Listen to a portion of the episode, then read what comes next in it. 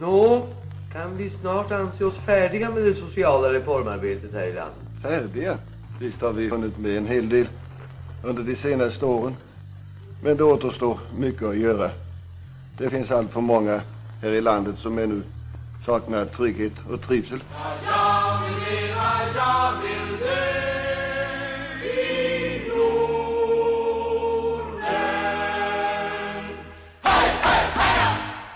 Varmt välkommen till ett nytt avsnitt av podcasten Den svenska modellen. Här snackar vi om medier i allmänhet och journalistik i synnerhet. Och detta är en podcast som görs i samarbete mellan tidskrifterna Dagens Arena och Kvartal. Och jag som säger det, jag heter Jonas Nordling och är chefredaktör på just Dagens Arena. Och med mig här har jag som alltid min kollega Jörgen Wittfeldt som är chefredaktör för Kvartal. Hallå där Jörgen! Hej! Trevligt att vara här hemma hos dig eh, i er studio. Det är första gången som jag är på bortaplan så att säga. Ja, precis. Mm. Och eh, för dig som lyssnar då så är det så att vi står nu i Dagens Arenas poddstudio och spelar in för första gången. Eh, ja. Eh, Med små fingerdockor på väggarna. Ja, det är ju det är sånt som eh, de som är här noterar och ni som lyssnar förstår inte alls vad det här handlar om. Men det är alltså en uppsättning fingerdockor som är eh, införskaffade vid någon bokmässa för länge sedan och som har smyckats här väggarna utav Jenny Lindahl som jobbade här en gång i tiden. Eh, och eh, ja, det är alltid lika roligt när vi tar bilder här inne för att då får man dem där i bakgrunden och folk tror att vi är på dagis. Det sätter fantasin igång att ni Mm. latchar lite fingerteater med varandra ibland på liksom fikarasterna, julfesten kanske. Ja, jo. ja, det är precis så vi vill att folk ska tänka när man är i den här studion. Så det är ju så att de, de, de här fingerdockorna är då olika typer utav eh, tänkare inom den filosofiska Kan du, genren. jag känner inte riktigt igen dem. Nej, vi har Virginia Woolf då, vi har Sigmund Freud, vi har Marx, vi har Hegel, Spinoza, Walter Benjamin. Ja, det är väl de. Ja, just det. Mm. Så. Eh, Ja, ja. Det, Att- det, mm. det, allt som sticker ut är det man minns. Ja, liksom. precis. Jag Mm. tror att de faktiskt införskaffade en gång för att faktiskt säljas. eh, Men det är ingen som ville köpa dem så då hamnade de på väggen här istället. Men eh, kan ju också illustrera ett av våra projekt här på Vuxendagiset, Mm. Arenagruppen. Så. Mm. Men nu har vi satt eh, en bild för lyssnarna om var vi befinner oss.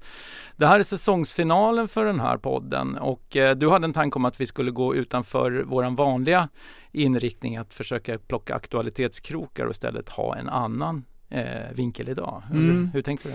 Ja, men jag tänkte att eh, ibland kan det vara schysst att bjussa lyssnarna lite mer på vilka vi är och hur vi har hamnat där vi har hamnat och det finns väl inget bättre sätt eh, att göra det än att berätta eh, lite historier som har påverkat oss, eh, framförallt som journalister då. Sen Mm. klart att det är svårt att dela på människa och eh, yrkesperson. Det har ju påverkat en både som människa och journalist såklart. Och det, då funderade jag lite, hur skulle man göra det där då?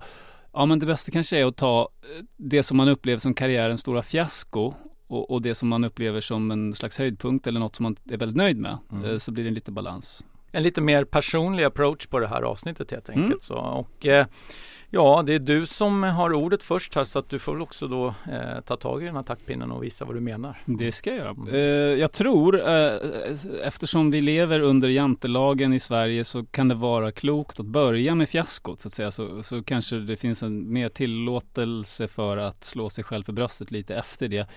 Eh, jag tror det är så de flesta av oss funkar, även om vi skulle vilja att det var annorlunda. Eh, och mitt mitt stora fiasko eh, är, eh, det slår mig att jag har berättat det för dig förut i, i din eh, podd när du intervjuade mig, men det, det går inte att komma förbi, Nej. som Palmeutredarna skulle säga, att det är det stora fiaskot. Det, Eh, det är väl på sätt och vis bra att det är samma fiasko då, så att du inte har bytt ut det. Så. Nej, Mm. jag, jag har andra fiaskon också, men inget som riktigt kan mäta sig med det här.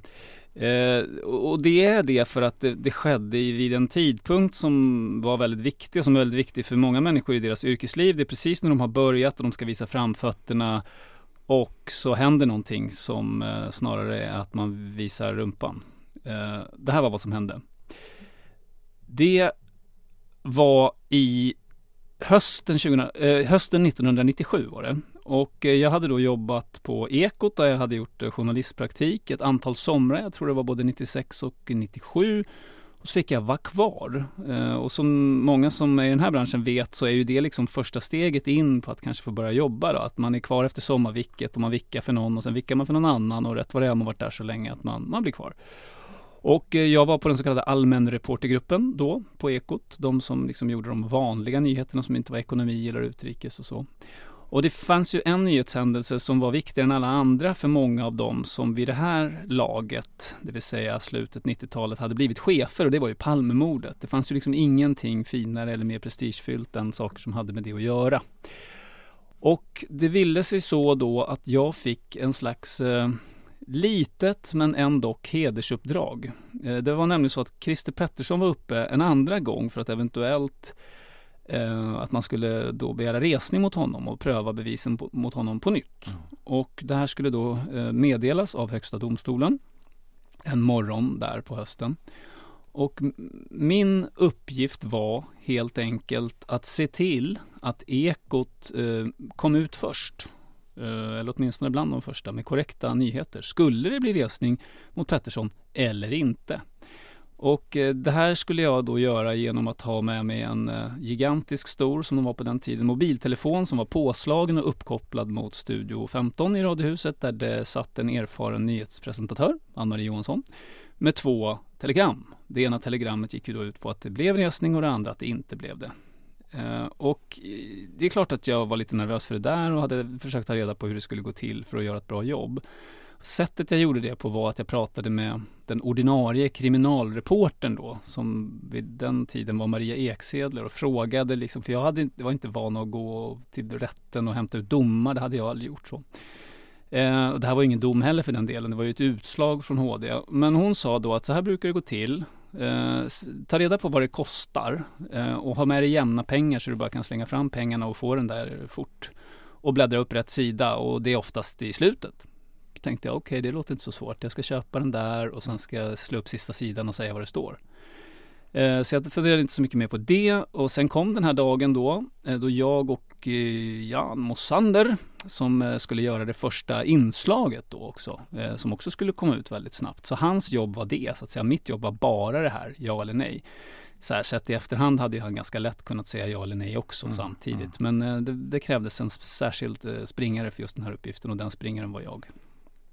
Ehm, jag minns att det var väldigt trångt utanför eh, HDs eh, portar den där morgonen och när portarna slog upp då på slaget klockan nio så trycktes man liksom in bakifrån av eh, ivriga Palme-journalister som, som ville veta hur det låg till.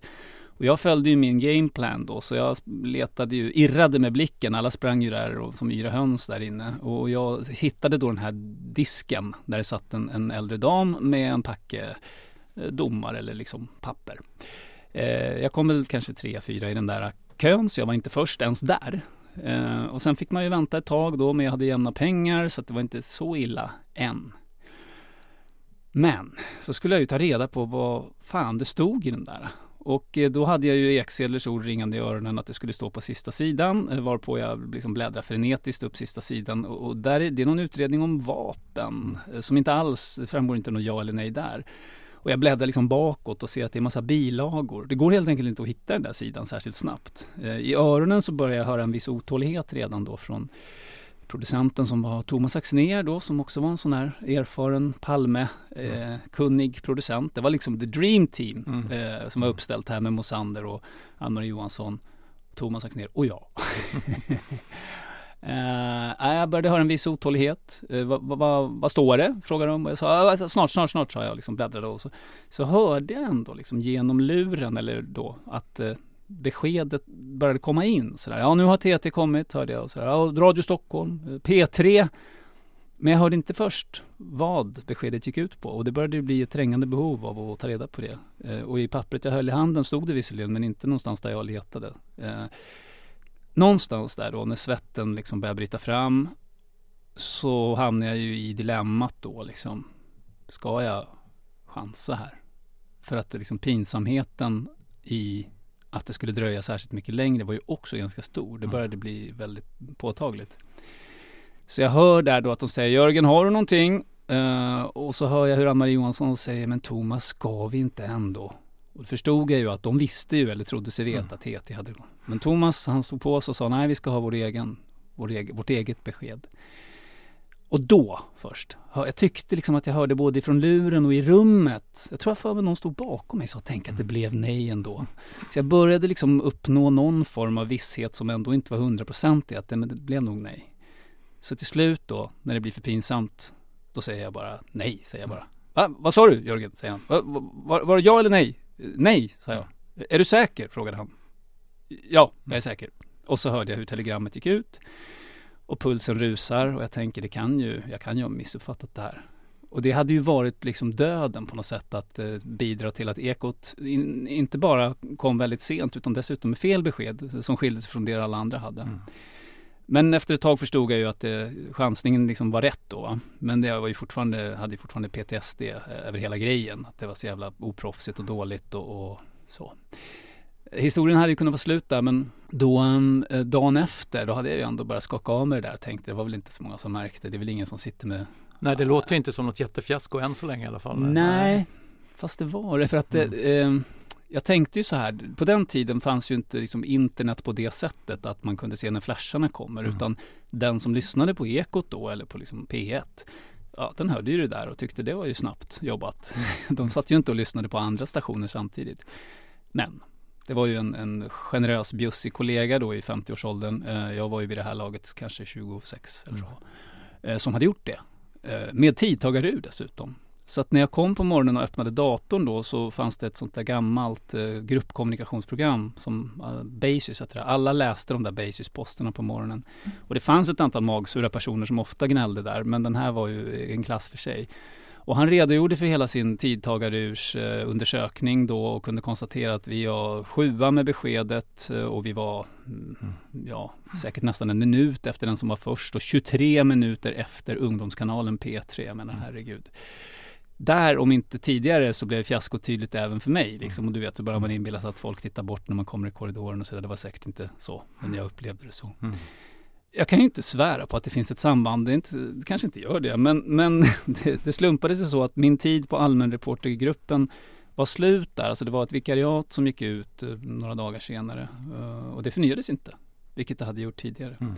Istället så fick jag vara en stund på ekonomiredaktionen men det passade jag inte alls. Så att det slutade med att jag försvann från radion då och var på ett sätt ett tag.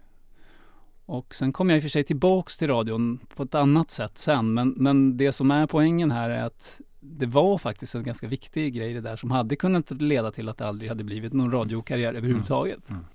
Och även professionellt så känns det ju som ett fiasko. Alltså det var dålig förberedelse. Punkt liksom. Det visade sig sen då att först, Högsta domstolen hade för första gången någonsin tryckt, låtit trycka upp ett pressmeddelande. Så det var ganska lätt att få det där beskedet. Det stod faktiskt redan i rubriken på pressmeddelandet. Och pressmeddelandet måste ha funnits direkt innanför dörren men jag var ju så fokuserad på den här, den här äh, disken som hon hade beskrivit. Så att jag tror inte jag var, liksom, tog inte in det där pressmeddelandet. Jan Mosander hade det, så han Mm. hade ju kunnat säga det direkt. Ja. Men eh, han, eh, ja, Mm. det var ju jag som skulle göra det. Ja, som du inledde med så har jag ju hört dig berätta Mm. det här förut. Det är ju en tagg i, i din, eh, ditt yrkesliv uppenbarligen. Liksom. Mm. Men, men eh, du måste ju ha tagit det liksom till någonting annat än bara en, en anekdot att berätta när det gick dåligt uppenbarligen. Jo. Du har ju bearbetat den rätt Men rejält. Och, Dels handlar det Ja, om det som jag sa, mm. att förberedelse ska Mm. aldrig underskattas. Nej. Oavsett om det handlar om inför en intervju eller inför någonting sånt här mm, till synes enkelt. mm. Du måste tänka, vad kan gå fel här? Mm. Så det lärde jag mig. Och så lärde jag mig väl en del om mig själv och mina egna drivkrafter också. Mm. Att eh, jag är inte den typen av journalist som går igång på att vara tre sekunder före konkurrenten. Det är en högst respektabel drivkraft tycker jag. Mm. Först med det senaste, det är ju urkraften, men den är inte min urkraft. Eh, och det, om inte förr så insåg jag det där. Det är inte det liksom, hade jag varit tillräckligt besjälad av just det, då hade jag förmodligen gjort läxan bättre innan. Mm. Faktiskt. pratade inte så mycket om det när jag gjorde den där intervjun för flera år sedan. men Men, just den här också, du röjer ju också en viss eh, det, det är en, en djungel när det gäller kollegialiteten på redaktionen också Mm. som, som avslöjas. Att om man inte sköter det där så man, man får ingen uppbackning från kollegorna uppenbarligen utan det var bara av med huvudet i, i internmailen. Ja, just den här personen var ju känd för att liksom vara väldigt skoningslös mot folk, eh, framförallt skriftligen. Eh, och det fanns nog en och annan som sa det där spelar ingen roll. Men det spelade roll. Mm. Det spelade roll. Ekot ska vara först, eh, i alla fall var det så då, nu vet jag inte om det är lika viktigt, men då var det liksom först med korrekt information. Det var liksom nästan det som var eh, redaktionens stora stolthet och existensberättigande. Mm. Så att det var ju därför det var så särskilt illa detta. Mm. Men eh, för att göra en brygga över då till någonting som jag minns med lite mera glädje då, eh, så har den, liksom den gemensamma nämnaren här är egentligen just det där med förberedelse. Att eh, oftast, det, jag tror jag talar för ganska många kollegor, framför allt när man håller på med direktsändning, så det som nästan alltid är problemet är att förutsättningarna är bristfälliga. Du har nästan aldrig optimala förutsättningar. Om du tar när man gör ett vanligt Studio 1-program så är liksom den stora paradoxen att lyssnarna ska förmås tro att de hör en extremt påläst programledare. Men du har ju absolut inte de förutsättningarna eftersom du, programmet sätts ju liksom 10-10.30 samma dag. Mm. Mm. Och det säger sig självt att du kan ju inte sätta dig in i sju, åtta olika ämnen på djupet med lunch däremellan på bara några timmar. Så att det blir lite av en liksom Joe Labero-grej. En liten illusionstrolleri. Eh, mm. Att få undvika situationer där det är uppenbart att du inte riktigt har liksom kunnat sätta in så mycket som du borde. Och det där är en konstform i sig. Men så småningom fick jag några gånger chansen att göra Ekots lördagsintervju. Och, och det var väldigt roligt för att där fanns faktiskt inte så mycket att skylla på när det gäller bristande förutsättningar. Du har en producent eh, som ofta är väldigt duktig. Du har tid. Eh, om är man inhoppare som jag var, då har du dessutom lite extra tid för att då får du ofta veta vem du ska intervjua kanske några veckor innan. Så att eh, eh den intervju som jag tänkte ta upp som ett bra exempel som jag är nöjd med, det är en intervju som jag gjorde då med Socialdemokraternas partisekreterare Lena Rådström Båstad. Och eh, det som gjorde att den, att den blev bra var dels det jag var inne på, att förutsättningarna fanns för att förbereda, tänka, eh, hitta ett spår som var lite annorlunda. Men sen såklart, eh, vad jag aldrig hade kunnat tro var ju att hon skulle vara så oförberedd på att försvara det som kanske är Socialdemokraternas, eh, eller var då i alla fall, talepunkt nummer ett. Mm. Det vill säga borgerligheten vill sänka skatten, det leder till att välfärden får mindre pengar och välfärden blir sämre. Eh, jag prövade henne på den. Jag hade tagit fram research som, som komplicerade det där lite för det visade ändå att skatteintäkterna kan visst öka även om man sänker skatten för det beror väldigt mycket på hur ekonomin går. Och under de borgerliga åren framförallt de här eh, Ja, både egentligen före och efter finanskrisen så gick det ganska bra för Sverige så skatteintäkterna växte hela tiden. Mm. Uh, och då blir ju min fråga till henne, ja men vadå? Om skatterna kan, skatteintäkterna kan öka trots sänkta skatter, vad, vad ligger det då egentligen i det där? Och hon hade inte så bra svar på det. Jag tänkte ni skulle få höra lite hur det lät här. Jag har räknat lite på det där med hjälp av Ekonomistyrningsverket och under Alliansens åtta år vid makten så steg ju skatteintäkterna till kommuner och landsting stadigt faktiskt varje år, sammanlagt med 33 procent. De statliga skatteintäkterna steg faktiskt de också, även om det var mer marginellt. Så att när ni säger här hela tiden att deras skattesänkningar har gröpt ur välfärden, eh, stämmer det? Och hur i så fall? Men då ska man komma ihåg anledningen till att skatteintäkterna, sänkningarna, om ni hade samtidigt räknat på, vilket ni kanske har gjort, så att jag frågasätter inte hur ni har räknat. Ja, det är Ekonomistyrningsverket ja, absolut. Mm. Så var det också en stor befolkningsökning.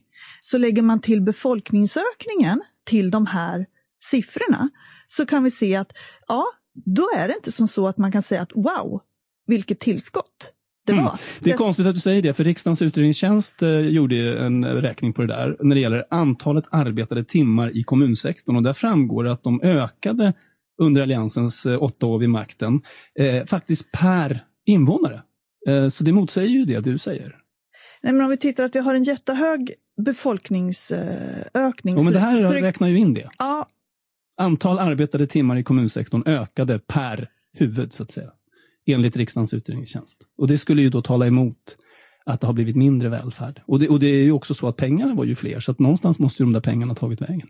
Ja, det är klart att det blir ju mer eh, pengar, men det är mer, eh, mer folk som, som bor. Så, så det, det, är fortfarande ja, de antal arbetade timmar, men sen så får du skatteintäkter och du ska för, fördela på mer, mm. eh, på mer människor. Så det är klart att här finns det ju ja, det finns delar, men det, det, vi också kunde se att ja, men vi hade en regering som tydligt prioriterade De gjorde det, men det de ifrågasätter är att det verkligen hade de här effekterna som ni säger. Eh, enligt riksdagens utredningstjänst återigen så stärktes vård, skola och omsorg med mer än 100 miljarder i, i fasta priser. Resurserna för både vård, skola och omsorg har ökat per invånare, per elev, per slutenvårdspatient. Ehm, Ehm, och mot det ska vi också ställa att den förra socialdemokratiska regeringen Persson, de sänkte skatten med sammanlagt 90 miljarder. I genomsnitt 11 miljarder per år under åren då 99 till 2006.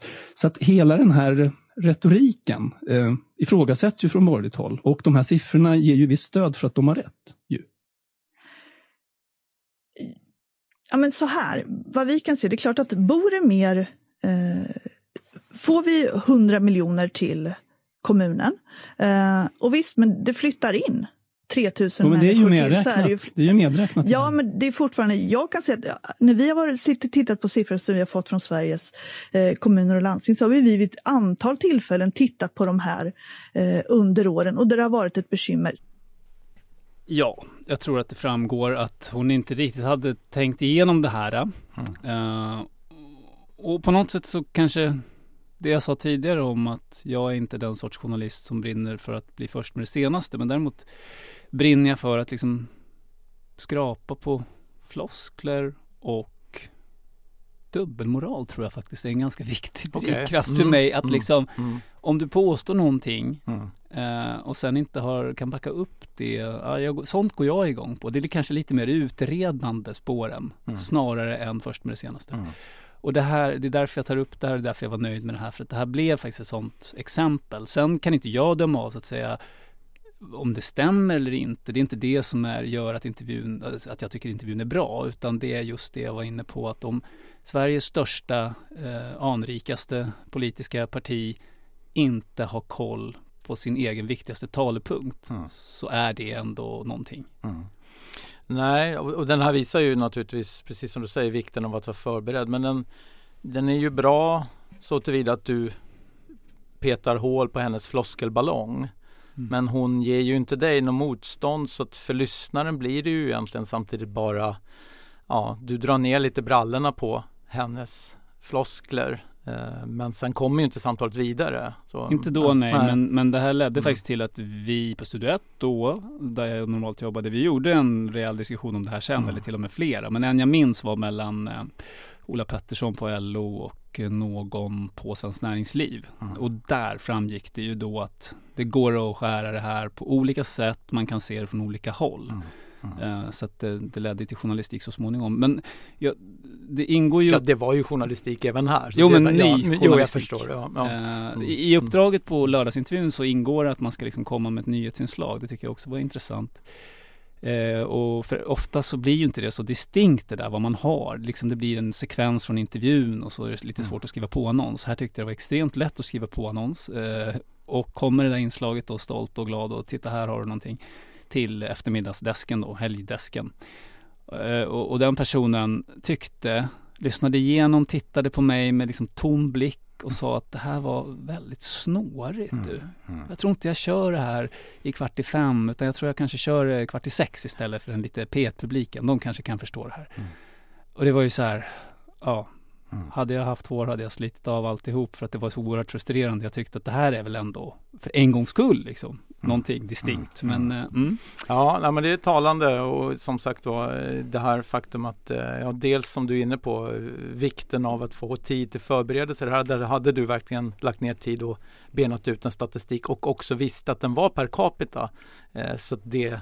Det, det, den argumentationstekniken som hon försökte sig på kunde du avväpna omgående. Jo, och ofta så fastnar det ju där. Ja. Måste varit rätt skönt när du såg henne gå in på den stigen. Så. Jag tänkte, jag hade aldrig förväntat mig faktiskt. Jag tror att jag hade försökt det där spåret utan att ha researchat så mycket. Mm. För jag hade sett någon artikel i Dagens Samhälle som just visade hur mycket skatteintäkten hade mm. ökat mm. under alliansåren. Och det förvånade mig, för jag trodde nog också att sänkta skatter borde ändå leda till att det hade minskat. Så jag testade det på Karin Jämtin, mm. minns jag. Men du vet, hon var ju mer slipad här okay. eh, och, mm. och, uttryckte det mer som självklarhet. Ja, ja, men mm. det finns olika sätt att räkna och det där, mm. det där är ingenting att bry sig om. Nej. Och så var det liksom slut med det, det spåret. Det, ja, okay, det kanske ja. var så det började, att jag tänkte, ja. ah, jag måste nog kolla upp det lite mm. närmare. Mm. Mm. Eh, men, men det är också talande för, som du säger, att det är inte alltid man har den här uh, tiden att gå igenom och förbereda sig på det sättet. Och det kanske man ska också påminna lyssnarna på den här podden. Att Absolut.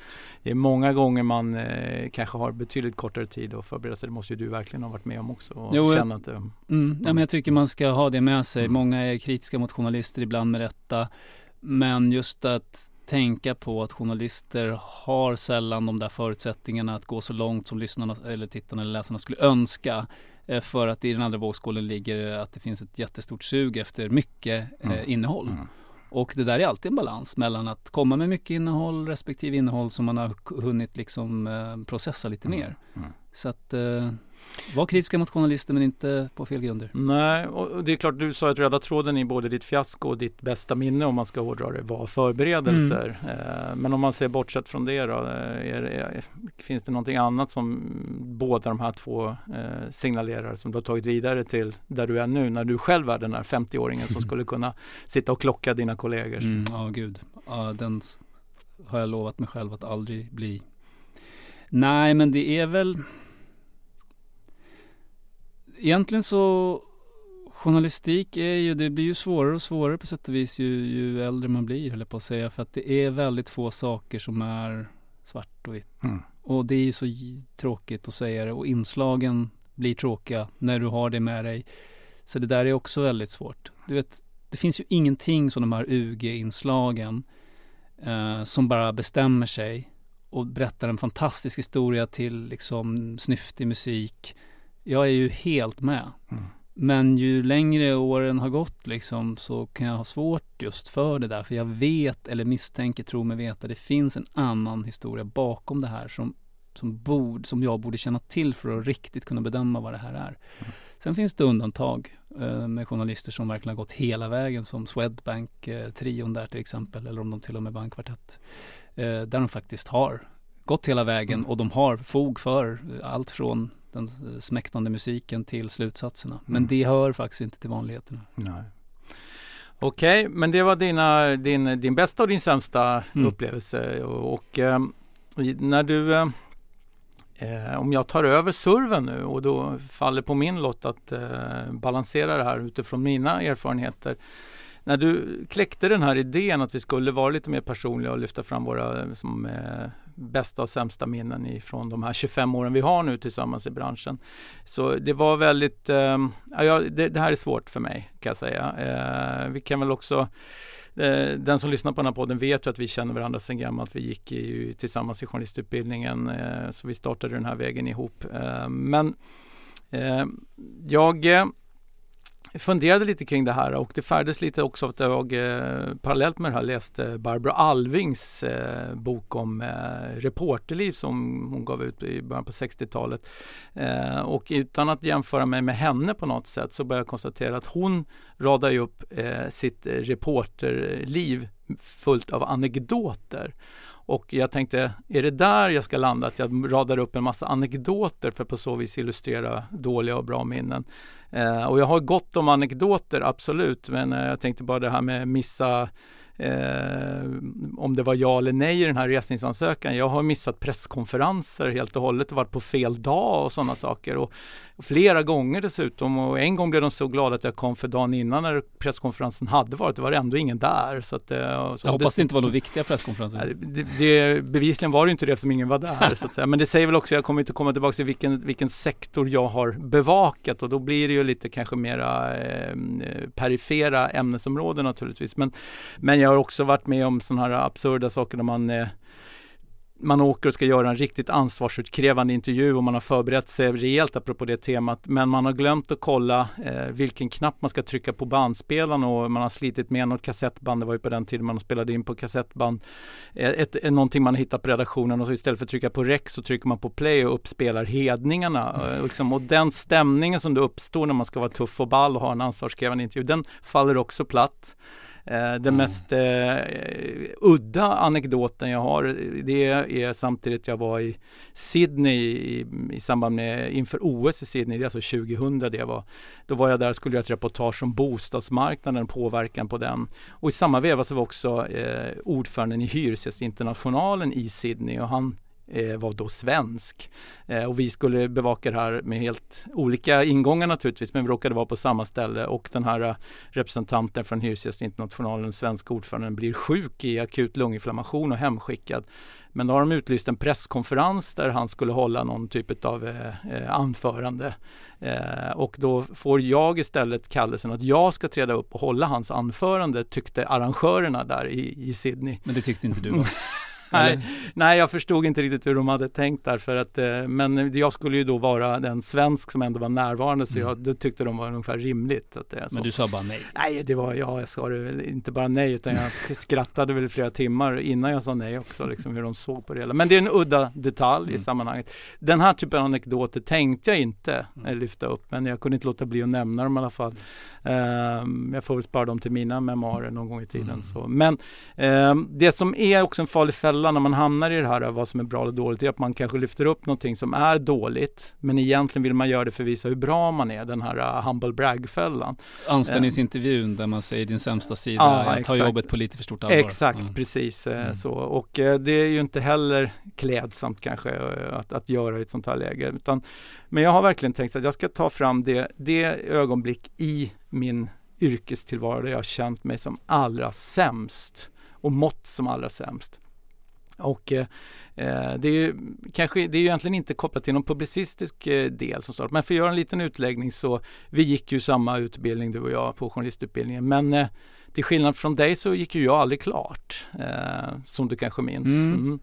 Eh, Jag blev kvar på min praktikplats eh, som man gör då i näst sista terminen. Det var ju det Ja. finaste man kunde bli. Att man var så oumbärlig att man inte ens behövde fortsätta utbilda Ah, sig. ja, precis. Eh, ja, Det, det, det, det, var ju så att det var naturligtvis en, en, eh, en heder att få Mm. bli kvar på det sättet. Men det var ju också så därför att jag, jag hade ju ett mål eh, när jag gick den där utbildningen och det var att jag skulle jobba på vår bostad. Det var egentligen hela min, min inriktning. Jag ville bli bostadsreporter. Och varför Ja. egentligen? För en som inte ville bli det. Ja, nu har jag ju en yrkesbakgrund och innan jag blev journalist att jag hade jobbat med fastighetsfrågor och innan dess har jag också liksom, jag morsa aktiv i Hyresgästföreningen och så här, det, det här är frågor, sociala frågor med bostadskaraktär. Jag vet inte, man kan ju dra en lång eh, terapeutisk utläggning men jag kan säga, det här har intresserat mig och jag har också tyckt att eh, så för mig att skildra den svenska vardagen, det blir väldigt lätt sammankopplat med att skildra bostadsfrågan. Och bostadsfrågan är ju så egentligen också mångfacetterad. Det handlar inte bara om eh, räntebidrag eller eh, arkitektur utan det finns ju allt där eh, i den. Så att, och Vår bostad var ju då en tidskrift som verkligen hade alla de här ingångarna och det var ju på den tiden när vi gjorde våran praktik där i på mitten av 90-talet så var ju det, det var Sveriges största tidskrift. Det var 2,4 miljoner läsare varje nummer och det var en redaktion med enorma resurser. Så det var ju verkligen en, en dröm att få hamna där och jag, precis som du beskrev det att man går på eh, korta vikariat och så. Men jag blev ju kvar och till slut så hade jag varit där så länge så att när en tjänst utlystes så hade jag företräde till den helt enkelt. Så och det, var ju, det var ju fantastiskt på alla sätt och vis. Och sen blev jag kvar 11 år på, på den tidningen och det som hände då det var ju att eh, tidningen som ägdes då av två aktörer, nämligen Hyresgästföreningen och HSB. Eh, de här två aktörerna kom ju där i mitten på första decenniet av 2000-talet fram till att de faktiskt inte ville ha med varandra att göra mer eller mindre. Kom de i konflikt? Ja, men de hade helt olika intressesfärer och menar, bostadsrättsfrågorna och hyresrättsfrågorna blev ju väldigt, så de kom ju lite i samband med ombildningsdiskussioner och Just liknande det. så blev det en väldigt eh, polariserad eh, bostadsdiskussion. Och Där HSB var ja. lite, lutade lite för mycket åt bostadsrätter. Jag menar, HSB sysslar med bostadsrätter så det är liksom, eh, Mm. blir inte så konstigt. Men det är också att det, det fanns det som i, en gång i tiden har ju HSB grundats av hyresgäströrelsen för att hyresgästerna ville ha ett, ett boende som signalerade någonting annat än det hyresrätten stod för i början på 1900-talet. Så. Mm. Eh, Men, men eh, det där har ju ändrats många gånger om i de olika strategierna. Men man kom fram till att man vill inte ha med varandra så mycket att göra och så kom man fram till att men vänta vi har den här tidningen ihop så, och då kunde man komma, konstatera att det enda man var överens om att ingen deras part skulle få ta över tidningen. Så att istället då för att eh, fortsätta den här eh, relativt framgångsrika skulle jag säga. Det var ju en väl läst tidning med en stabil ekonomi och också en väldigt stark internetnärvaro i ett tidigt skede. Vi hade ju en stor bostadsbytarsida som var liksom eh, bostad.nu som var stor liksom. Den, så, så att det fanns mycket att bygga på. Man ville också hålla fast vid en, eh, en, en, trafik så. Men allt det här då bestämde man sig för. Ja, men det här ska bort, det här ska vi lägga ner. Och eh, det är klart, då hade tidningen funnits i 80 år. Det var en stor eh, chock för oss som jobbade på, på arbetsplatsen eh, att det skulle bli på det här sättet. Och det enda vi kunde tänka oss också det var så att Okej, okay, nu ska de här två ägarna starta varsin egen tidning. Eh, de kommer vilja göra det med hjälp av lite av den know-how som finns på vår redaktion. Och för att vi då skulle komma ut så bra som möjligt ur det där så bestämde vi oss för, jag var klubbordförande då dessutom ska väl nämnas, att vi inte skulle eh, göra upp om någonting eh, var och en om framtiden. Och vad betyder komma så bra ut som möjligt i det här avseendet? Då? I det här fallet handlar det om att säkerställa så att alla fick så bra förutsättninga för framtiden som möjligt. Och, Antingen jobba på någon av tidningarna ja, eller få avgångsvederlag? Ja, typ så mm. helt enkelt. Ja, men det, det ligger ju i, i, i, en sån, alltså det är ju då man måste på något sätt tänka vad är, vad är det vi kan uppnå, vilken är den bästa strat, förhandlingsstrategin. Eh, det tog kanske typ ja, mindre än en halv dag så hade en av ägarna redan övertalat en av de redaktionella medarbetarna att gå över. Och där följer den där första försvarslinjen. Hur förankrat var den då av dig? Liksom? Eh, alltså, det är ju alltid så här att man, man, eh, man, man har i det är ju inte så att man eh, skär varandra i tummen och tar blodslöfte på det. Utan men alla hade man, sagt det? Nej men man har sagt att det här är det här är lätt bästa sättet att komma väl ut ur det här. Eh, men eh, det, det, här handlar egentligen inte heller om, eh, om, om det var ett svek eller inte eller att den här försvarslinjen föll utan mera där, där ändrades hela Ja, dels min karriär eftersom det då innebär att vi som då inte eh, hade fått det här erbjudandet. Vi skulle ju därmed inte heller kunna jobba på den nya redaktionen efter då får man ju in den här konflikten som mm. det ändå eftersom vi hade den här eh, då åtminstone linjen som det bröts av den här medarbetaren. Eh, min uppgift blev ju då istället att försöka säkerställa så att så många som möjligt fick så mycket som möjligt ur dödsboet. Gick det bra? Ja, det tycker jag. Det, jag, jag, jag kan säga, jag hade ju en rätt bra inblick i ekonomin i, i, i tidningen och så, så, så det var ingen som gick lottlös ur det där. Utan det fanns ju Eh, vi klarade oss bra i många år efteråt, många av oss som gick därifrån. Så det var, det var, ingen, det var, ingen, det var inte synd om oss på det sättet. Men, men däremot så innebar det ju att jag var ju tvungen att eh, i det läget eh, börja om hela min yrkeskarriär. Då var jag 37, hade precis fått mitt sjätte mm. barn och var lite den här stadiet som man kanske är när man kommer ut ur journalistutbildningarna. Och i och med att jag då hade då valt att på något sätt mm, företräda gruppen eh, fackligt eh, så hade jag också bränt de flesta broarna som liksom, där det fanns då framtida möjligheter att jobba vidare i de här nya tidningarna. Och det är, det är, inget, det är inget konstigt med det, så, så, så är det ibland. Eh, men det som var lite därefter det när jag hade liksom valt att ta mitt fackliga uppdrag på allvar och därmed också lite eh, inte ta karriärhänseenden i sig så, så då drabbades jag ju också av en väldigt så här, eh, djup dal eh, förtro, alltså självförtroendemässigt. Därför att man börjar om från början igen. Det är liksom det är 11 månaders vik på olika redaktioner. Man går runt liksom och man, eh, ja, det är, ja, du beskriver lite din första känsla av den där eh, Uh, och det kanske är en sak när man är i en uppstartsfas och du var stark nog att ta igenom det där och komma tillbaks. Men när man är 37 år och har jobbat nästan liksom 12 år på en redaktion som börjar med det där igen. Liksom det, ja. Gjorde du bra mm. grejer under de där vicken eller var du dålig också på det objektivt sätt eller kände du dig bara dålig? Alltså jag, jag tror att jag var rätt dålig. Mm. Alltså det är lite också så här man Alltså man, man, gör, man kände väl att ja, här, här är det många att klättra på kanske och sådana saker. Att det är så. Men, men eh, det jag egentligen vill knyta ihop säcken är att samtidigt i den här i det här läget i min karriär när jag kände att jag var som sämst, hade kommit ut som sämst, eh, ska jag säga i alla fall. Eh, men ändå på något sätt inte kände att jag kunnat gjort på så många andra sätt. Eh, liksom, mm. Ägare får lägga ner tidningar som de vill och jag stod där och tog fighten men sen var det också börja om från början igen eh, helt och hållet.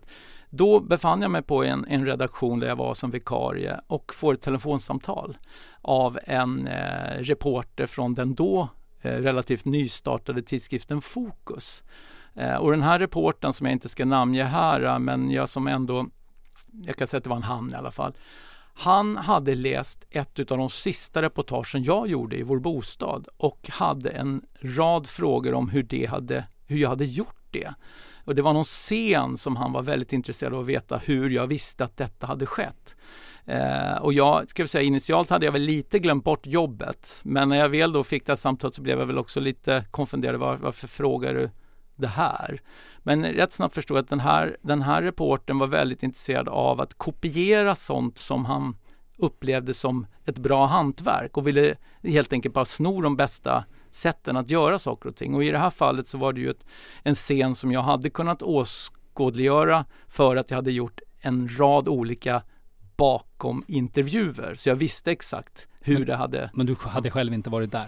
Nej, där handlade då för att göra en, en, som en liten utvikning. Det, hand, det var ett reportage om hur man säljer svarta lägenhetsaffärer och mm. det handlade, det var ju då på den tiden, det fanns ju en insider på Skatteverket som eh, eh, som polisen tog och som dömdes för att eh, vederbörande hade sålt eh, folkbokföringsadresser. Mm. Så, så det var ju hela den liksom, historien när den här eh, då, personen blev gripen som jag hade skildrat i den här uh, texten. Mm. Uh, så. Och, uh, genom att lägga ihop pusslet så kunde jag också åskådliggöra hur det här hade gått till och det hade varit rätt dramatiskt då visade det sig. Så det var en bra scen att öppna ett, ett som, som du sa, ett, ett reportage som var den här snåriga karaktären som mm. de sa för, för dig där. Va? Det, och det underlättar när man har den typen av scener. Så. Men det ska jag i alla fall avsluta med att säga att när jag fick det här samtalet så var jag lite konfunderad vad den här reporten egentligen ville. Men efteråt så har jag verkligen känt att det samtalet då, när jag kanske var som mest nere i min eh,